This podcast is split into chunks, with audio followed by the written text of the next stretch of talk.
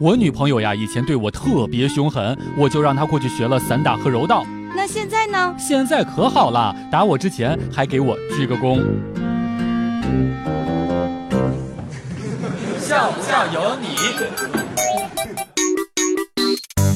今天呀，跟同事 K K 一起过去逛超市，我正准备要付款呢，他却说道：“哎，等等，我有卡。”我一听，真是感动，太体贴了。然后我就看见他从钱包里面拿出了一张超市积分卡。有一位朋友的母亲病危，他一直没日没夜地守在了病床前进行服侍，照料他的吃喝拉撒。病房里面的护士看在眼里，尤其感动，于是主动和他搭讪，并且了解他的家里的情况，成为了无话不谈的朋友。在他的母亲去世之后，他鼓起勇气向女生求婚。女生心想说：世上如此孝顺、对母亲如此之好的男人已经不多了，于是就嫁给了他的爸爸。像不像有你？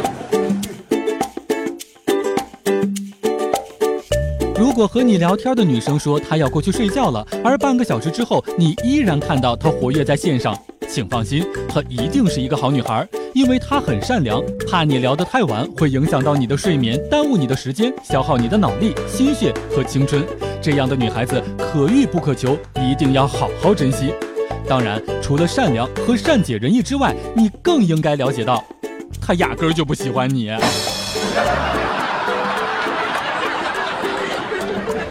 曾经有一位朋友问我被追过吗？真是搞笑呀！这不是常有的事儿吗？就说说昨天，那只狗呀，真的是太凶了，追了我三条街。